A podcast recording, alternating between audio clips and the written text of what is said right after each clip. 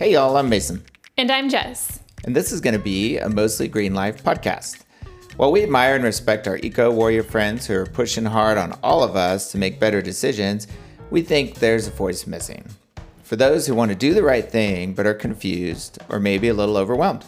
To the eco curious out there who aren't sure how to make sense of it all and who are interested in learning what's the best thing to do in any given eco dilemma. We want to join you on an eco journey. wow, that was a lot of eco hyphens.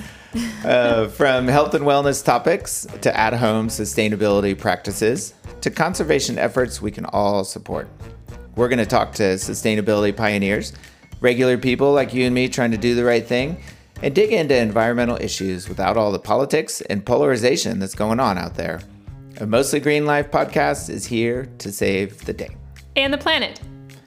Well, that might be a tall order, but if we all take small steps together, we can make some big differences.